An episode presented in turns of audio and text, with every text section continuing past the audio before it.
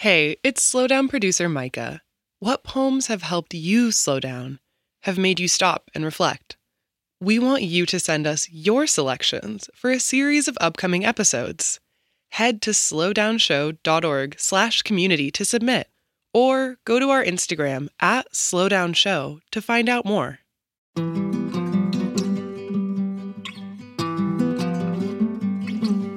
I'm Major Jackson, and this is The Slowdown.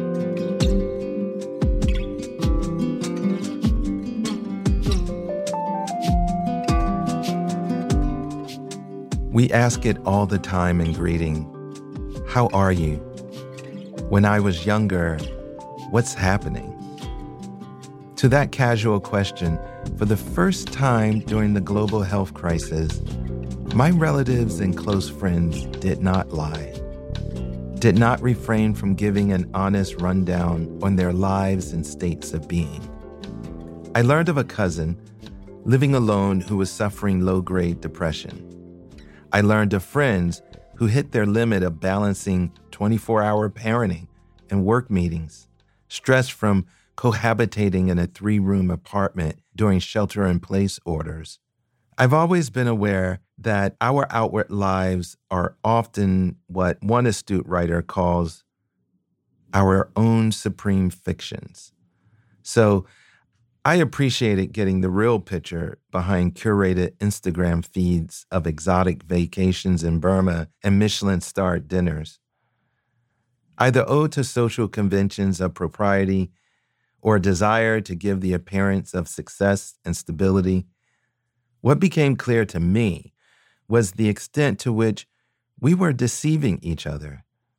In the quote, before time, it seemed we dedicated a great amount of time to staging.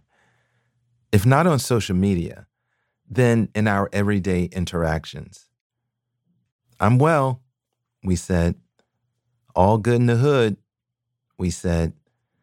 Couldn't be better. Can't complain. But in fact, many of us have been emotionally bursting at the seams, processing stressful situations or past traumas, or navigating decisions without the aid and friendship from those closest to us. I was one of those who would come to the aid of a friend at the drop of a text or phone call. But like many, I had difficulty sharing what was really going on inside. One of the ways poetry has impacted my life is that over many years, the writing of verse allowed me to express and examine the layers of anxiety or discontent that underpinned my day to day existence. That is, poetry made legible for me my psychic and emotional challenges and revealed potential pathways to resolution. Today's canonical poem calls out the distinct phenomenon of concealing and hiding our true selves, and that if we are to live an authentic life, we may have to come to value vulnerability and candor and remove that which disguises our true natures and feelings. We Wear the Mask by Paul Laurence Dunbar. We wear the mask that grins and lies. It hides our cheeks and shades our eyes. This debt we pay to human guile. With torn and bleeding hearts, we smile and mouth with myriad subtleties. Why should the world be overwise in counting all our tears and sighs? Nay, let them only see us while we wear the mask. We smile, but, O great Christ, our cries to thee from tortured souls arise. We sing, but oh, the clay is vile beneath our feet, and long the mile. But let the world dream otherwise. We wear the mask.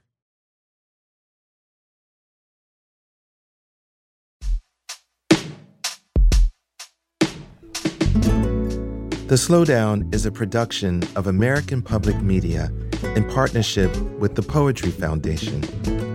This project is also supported in part by the National Endowment for the Arts on the web at arts.gov.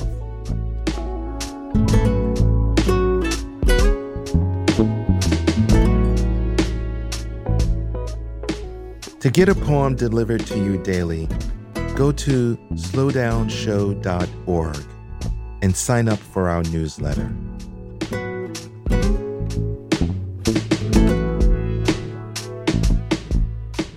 And find us on Instagram and Twitter at Slowdown Show.